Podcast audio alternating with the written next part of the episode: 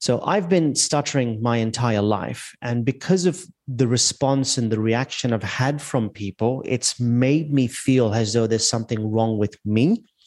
And I've never felt as though I belong. Hello, fellow risk takers, and welcome to my worst investment ever. Stories of loss to keep you winning. In our community, we know that to win in investing, you must take risk, but to win big, you've got to reduce it. Ladies and gentlemen, I'm on a mission to help 1 million people reduce risk in their lives. And that mission has led me to create the Become a Better Investor community, where you get access to the tools you need to create, grow, and protect your wealth. Go to myworstinvestmentever.com right now to claim your spot. Fellow risk takers, this is your worst podcast host, Andrew Stotz from A Stotz Academy, and I'm here with featured guest Shil Shanghavi. Shil, are you ready to join the mission? I'm here, which means yes. Boom. And that's exactly what we want. We want you here and present in the moment. I'm going to introduce you to the audience. Shil is a public speaking specialist, storyteller, and a highly regarded speaker coach. He is redefining the meaning of public speaking by demonstrating its value across all forms of communication. Shil is the head of speaker coaching for TEDx Perth, board member for Gorilla Establishment, and a presentation mentor with Impact 100 WA. He is a pioneer in his field, having introduced the concept of public speaking in virtual reality and artificial intelligence, two groundbreaking approaches which are disrupting the speaking game. In 2021, an award winning short film documentary of Shil's life story was released globally.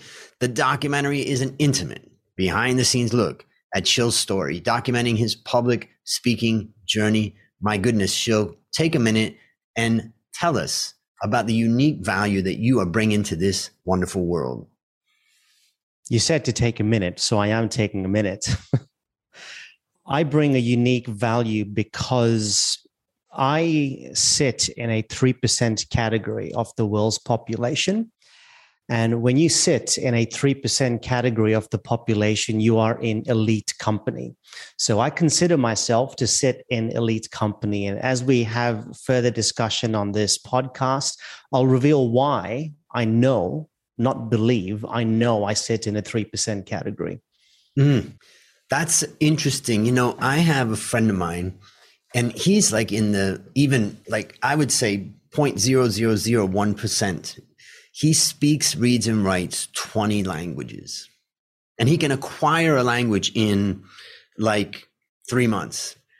And you know what's interesting about him is that he's never, ever gotten to the success that I think he deserves. And I oftentimes tell him, like, you are in the top. And I'm really fascinated to hear you say this because I was just talking to a group of young people that want to become financial, you know, professionals and they're they have imposter syndrome. And i'm like well yeah you're gonna have imposter syndrome when you're a young person you're building your skills. But it's that it's that you know frustration of kind of being down at the bottom of the totem pole or the pyramid or whatever that challenges you to rise up. And i know all of the stuff i've done to try to study is trying to bring myself up to some kind of level to be able to say that i'm there. And i know you've intrigued me Tell me a little bit more about that and kind of what you're doing so that the audience understands, you know, sure. what what you're all about. Sure. I still have imposter syndrome and I I feel it never goes away. Mm. In fact, the more successful you become, the bigger your profile grows, the more your reputation grows it kicks in because you keep stretching your boundaries. And as you stretch your boundary and you get into a new area, it's uncharted territory. And with that uncharted territory comes imposter syndrome. And the way I manage that is through a I was recording an online course two years ago, and we listened to a recording of somebody who does well with online courses. And he said, always remember, whatever your skill set is, you will know more than between 60 to 80% of the population. And that's a huge amount of people. As your skill progresses and you develop more and you become more knowledgeable, that turns to 80% and then to 90%. So there will always be a population of people who don't know as much as you know. So if you feel imposter syndrome, remind yourself of that. And I continuously do that to myself. That's the imposter syndrome part. Your question was about my response to 3%? Yeah, because yeah. you intrigued me. Okay.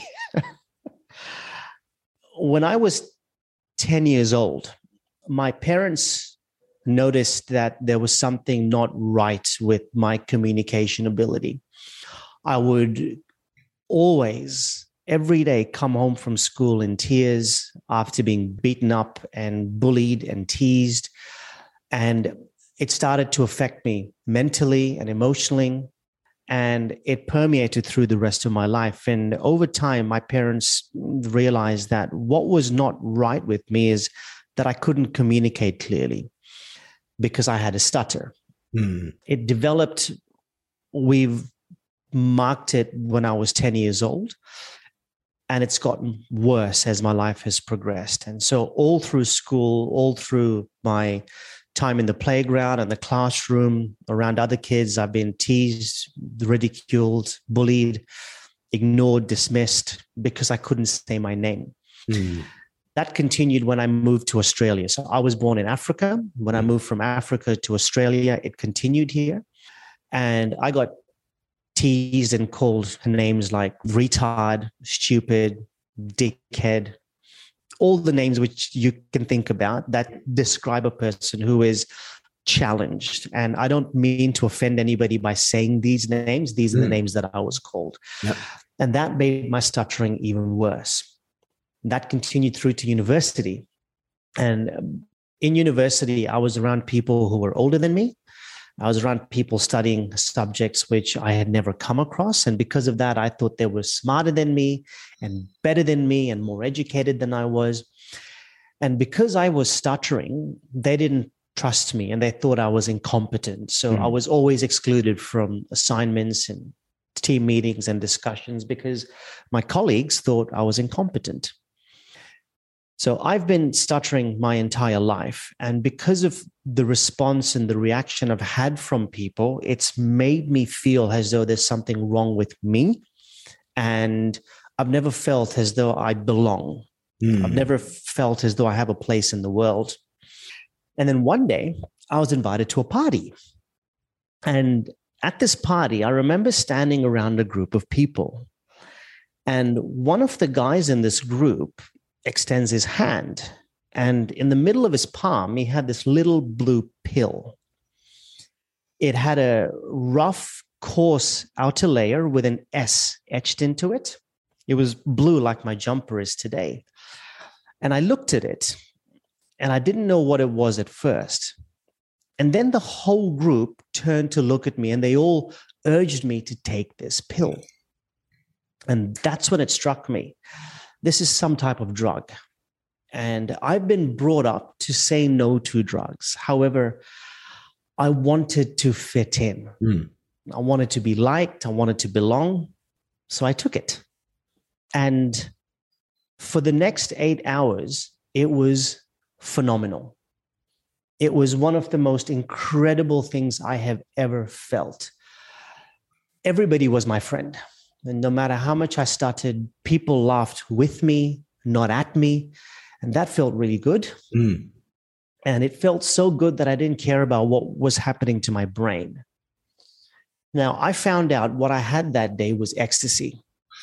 And I learned when you take ecstasy that one pill cooks your brain, mm. it fries you. And it's been described as though you're frying an egg on a pan. It splits and it cooks your brain.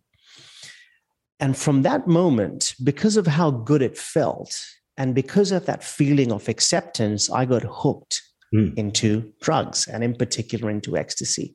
At what age was that? That was, gosh, that was in my 20s. So yep. this is going back 20 years now. Yep.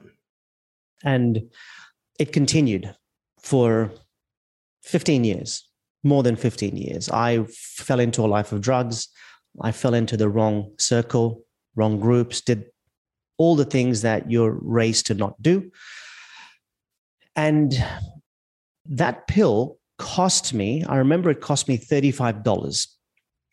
And we're talking about your worst investment here. So that was an investment for me. And that was a $35 investment I made into buying this pill, which transformed how I see the world. Now, I'm also going to preface it by saying this I am not encouraging anybody to do what I have done.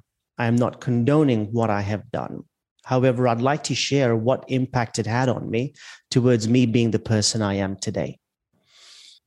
What it did to me was it made me fall in love with house music, progressive dance, and house music. And I would sit on my couch or on my buddy's couch or at a party for hours and I'd close my eyes, immersed in the high, and I would listen to house music. And I did it repeatedly for hours.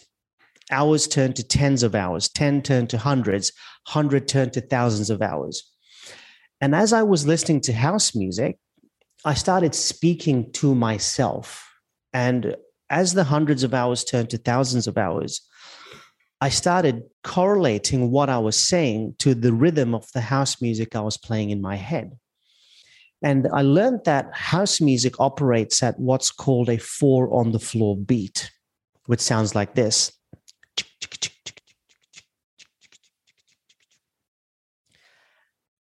I memorized how house music plays by understanding what's called time signatures. Mm.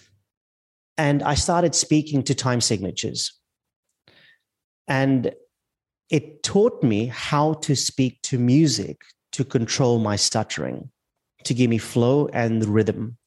And so today, while I'm having this chat with you, when I have a phone call, when I'm in a meeting, when I'm on stage, any conversation I have, I kick in a house beat in my head. So while we're having this chat now, I'm playing a 2010 track by two DJs called Sasha and John Digweed from the Winter Music Conference.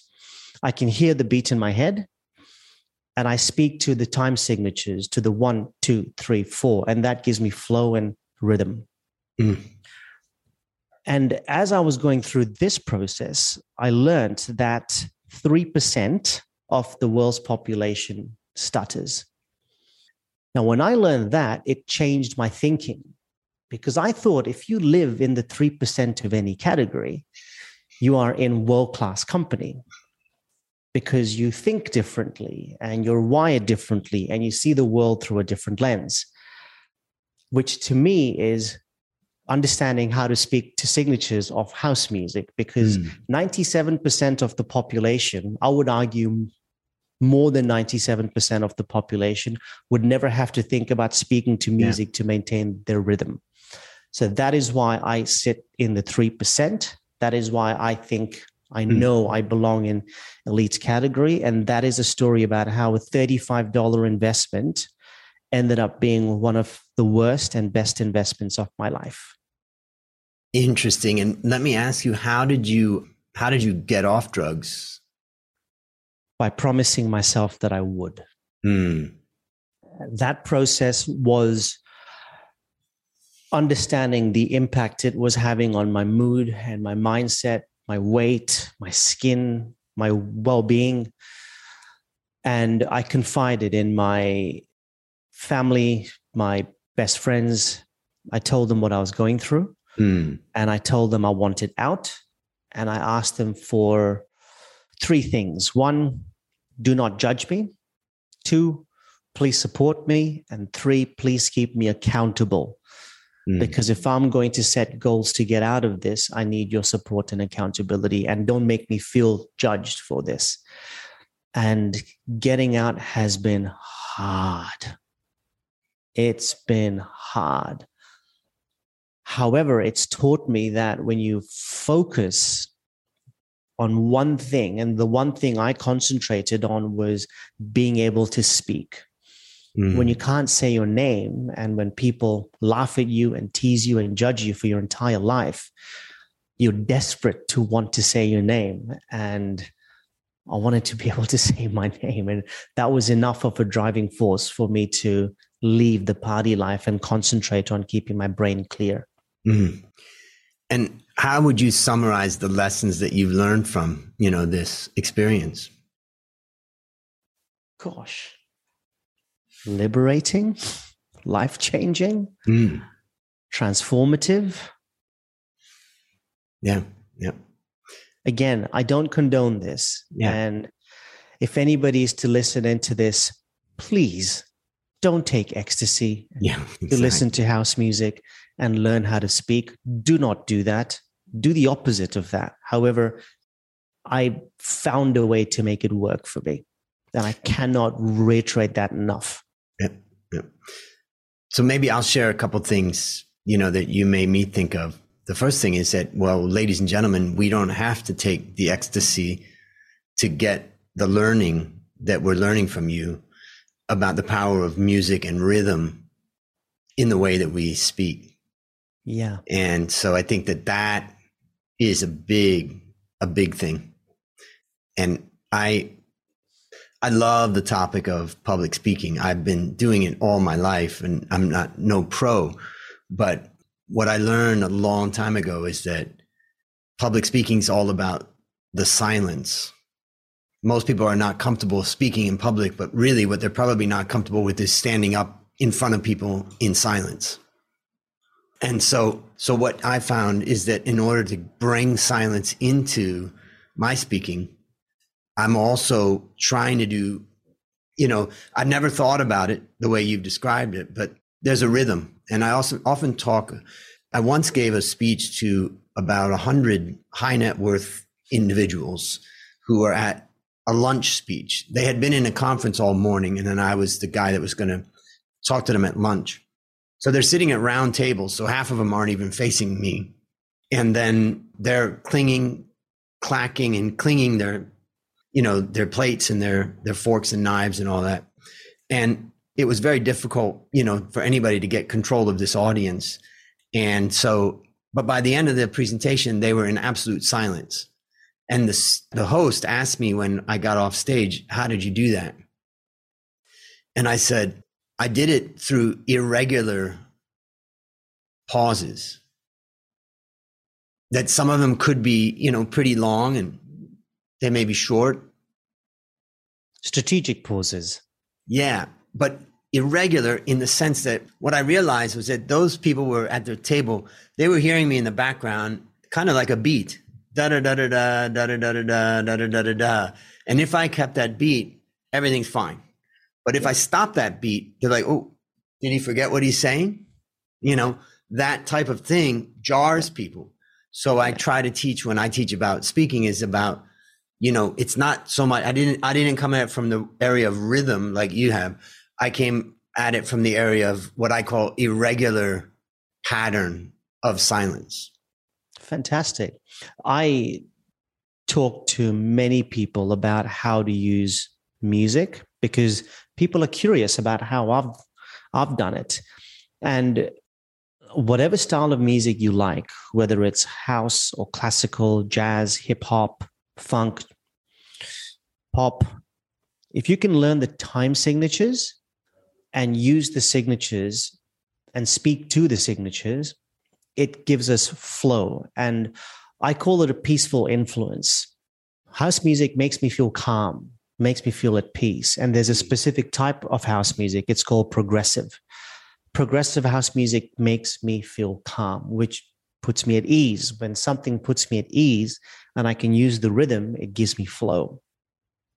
So I've got more than 150 progressive tracks that I've memorized along along with all their signatures and depending on the talk I'm delivering or a podcast I'm on or if I'm emceeing an event if I need to adjust the tempo and flow I kick in different tracks mm. so for my keynote I'll start with a particular track if I notice a reaction from the audience and I need to speed things up, I'll flick it over to Plump DJs, Scram. If I need to slow things down, I'll go to Surrender by Rufus Du Sol. So I'll flick in between tracks and I've taught myself how to do that, which involves a rewiring of how we think about speaking. Yeah. The other thing that I want to share is my own blue pill. My mother's one of my big fans, so she's definitely listening to this. So, hi, mom. And uh, I don't think my mom's ever heard this story, but my sister, my older sister, Kelly, had a party one night when my parents were gone and a bunch of people were over at the house. And in the background, we were living in Delaware at the time. And in the backyard, there was a couple of guys, you know, gathered around. And so I went out there to see what was going on. I was seven at the time. And they asked me if I wanted to have a hit on this bong. And basically I said, yeah. So at seven, the age of seven, I smoked marijuana. And that led me to by the age of 11, I was getting high pretty much every day there in Delaware. And then we moved to Ohio and it continued. So it was 10 years basically of getting high, drinking and whatever that that set off in me. And it wasn't until I ended up getting kind of life forced me into rehab thanks to my parents, you know, and family. And it took three different rehabs, but September 15th, this year, I just celebrated 40 years of no drugs or no alcohol. So I can feel for, you know, I know how hard it is, number one, for everybody who, you know, for anybody that's listening that has somebody that's addicted in some, some way or another to something. It's so hard in the beginning. I mean, it, it does get easier, but it's, you know, it's something that is really tough. And when you overcome it, you also still have to work to make sure that you've created friends and an environment that are supportive to that you know? And i've got a lot of friends most of my friends don't you know get high or drink or anything like that. And that helps me. And then i've got a connection and a network through 12 step programs and things like that so that i've got a lot of tools available. So for anybody that's listening is you know heard Shil's story you know think about reaching out to people around you. I mean i think that's one of my takeaways from what you said is you ask people don't judge me and you know support me and that type of thing. So you're a good example for everybody to reach out if you're facing trouble. And it's not just addiction. Any trouble you're facing you know the whole key of this podcast is how do we help people to not make the mistakes that we made and so one of the key lessons that i would take away from this is reach out when you need help anything else you would add to that you've summarized it yeah. Yeah. And mm-hmm. actually, there is something I'll add to that. Find your elite. Find your elite. It's something I talk about. And I'll give an example. I, during a Q&A, one of the ladies in the audience said, I'm shy and introverted, so I don't see an elite part of me.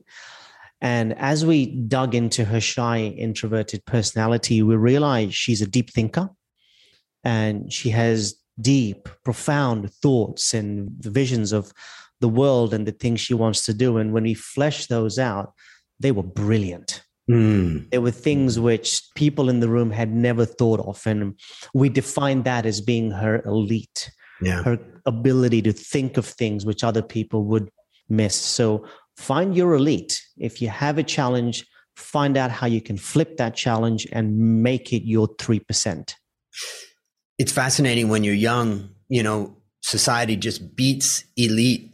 That uniqueness, that difference, any difference is like beaten by young people.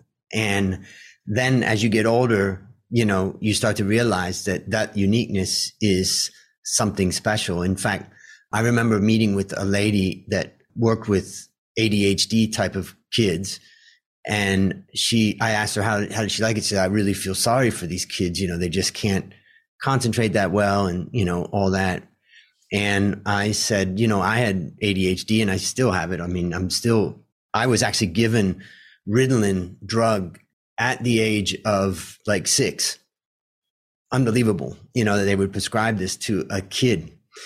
But the point that I said to her is, I feel grateful to have it because number one, I have hyper focus. That's one of the benefits of it. So I am able to really, really go deep in something. And the second thing I told her is that, you know, I feel sorry for the 99 kids sitting in a class of 100 that can just sit and listen to a boring ass teacher talking about some nonsense stuff when I want to get up and jump around and I want to go out and play and I want to go out and experience the world and I want to, I want to, you know, I want more. And that want of more has driven me to so many great places and so many great things. So I just told her, you know, I think you got it upside down. Let's look at this difference as a gift, not as a burden. So I think you've given us a good example of, you know, how to turn that burden of stuttering into a gift of understanding the world from a different angle. So yeah. hats off. Thank you. All right. Now, let me ask you based upon what you learned from this story and what you continue to learn, what's one action that you'd recommend our listeners take to avoid suffering the same fate? Or how to address things when, you know, you're young and you're going through it? I come back to my point to find your elite. Yeah. find it's it. It's such it's, a great recommendation. It's more difficult as a kid because we're young, we're inexperienced, we don't know how to handle things, or we're less equipped to handle things as we are the older we get. And of course, some kids are more mature for their age than others are. Mm. I'm, I'm doing work with an 11 year old who is not 11. This yeah. kid's going to be prime minister one day. It's quite remarkable. Find your elite yeah. and don't let it scare you. I wish while I was growing, my stutter didn't scare me.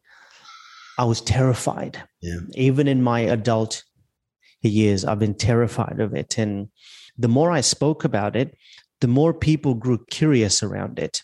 And then I shared all the techniques and strategies that I use to stay fluent. And that made people more fascinated yeah. around it. And through the fascination, I realized it created a space where others could also talk about their own challenges. I've had thousands of people from all over the world contact me around stuttering, deafness, ADHD, being in a wheelchair, not being able mm. to see. The list goes on. Or people who have autism, the list goes on around how many conversations I've had. Because I tell them if you can't hear well, it's elevated your other senses. If you can't see well, it's elevated your other senses. And so if you feel something is not right, physically, mentally, emotionally, talk to somebody and understand what it's done to your other senses because it will have an impact on your other senses. So mm. I always go back to that point to find your elite. Yeah. Don't feel that something is wrong. Feel that you have something challenging. And because you have something challenging, you have to work harder to embrace that challenge and work with that challenge, which amplifies your other senses. Yeah. Great, great advice. It reminds me of episode 371, which was with a guy named Robert Paylor, who was a young, vibrant, successful rugby player at, at Berkeley and was paralyzed in a game. And all of a sudden his life took a very, very major change for the worse as far as physically.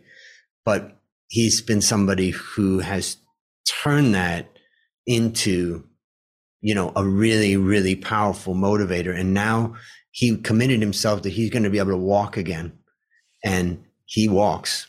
And yeah, he's amazing. So that's episode 371. And my hat's off to, to you as well. So, what is a resource that you'd recommend for our listeners?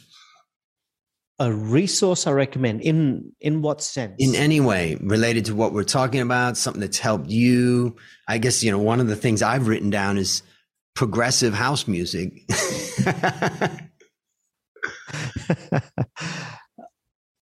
On my right, I have a I have a board which you can't see the entirety of. You, yep. You'll see a snippet of the end, and on that board, whenever I have a thought and it's an outrageous thought, I'll write it down and I'll let it sit there. And some thoughts I've I've had on there for a year and a half. If I have a look at the the oldest one, and I've never felt anything around that thought other than writing that thought down. Whereas there's mm. others where I've developed talks around them or ideas around, or as I've written the thought down and it's percolated in my mind, it's given me different perspectives on how I approach conversations or relationships or yep.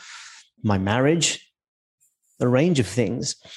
So one, I'll I'll share three things. One, write your thoughts down. Yep. And don't feel compelled to action them straight away. Let them sit, embrace the silence, percolate them, and then come back when it feels right. That's one. Two, take care of your mind and your body. I train six days a week without fail. I have two cold showers every day, and I also do ice water treatment. It is painful. However, the pain becomes rewarding and satisfying. It's good for the mind, it's good for breathing, it's good for the body. The more you take care of your body, your body will take care of you. Mm. And I mm. know it sounds cliche. However, eat good food, exercise, move, and do ice treatment because it's fantastic. And three, find a style of music you you enjoy and create a peaceful influence out of it. Beautiful. Beautiful. Yeah, that's great advice. And uh, last question What's your number one goal for the next 12 months? My number one goal for the next 12 months is for my mom and dad to watch me present. In my entire career as a professional speaker, I'll add my sister, my dad, and my mom have never seen me presenting live. And I would love for them to watch me present because after that, if my speaking practice was to collapse and it didn't exist anymore, I've achieved the pinnacle of what I want to achieve. Yeah, that's fantastic. It's interesting because I've spoken on a lot of topics on a lot of stages, but I went back to North Carolina to see my mom and dad.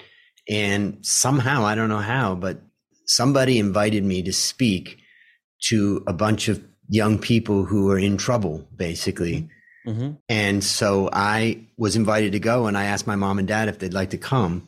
Mm. And so they came and sat in the back and listened to me talk about my story and all that. And yeah, what a gratifying thing. And, you know, what a power of example also for the people in the room. Like you can repair the damage done and you can, you know, try to rebuild that. And there I was with my parents having rebuilt that. So I'm so happy to hear that. That's something I, I'm, I'm happy and I'm jealous because I would like that feeling. It's coming for you. It will come. Yep. Yep. Fantastic. Well, listeners, there you have it. Another story of loss to keep you winning. If you haven't yet joined the Become a Better Investor community, just go to myworstinvestmentever.com right now to claim your spot. As we conclude, Shil, I want to thank you again for joining our mission and on behalf of A Stotz Academy, I hereby award you alumni status for turning your worst investment ever into your best teaching moment. Do you have any parting words for the audience? My parting words are I will reiterate please don't take what I said as a, a literal thing. I'm conscious of that.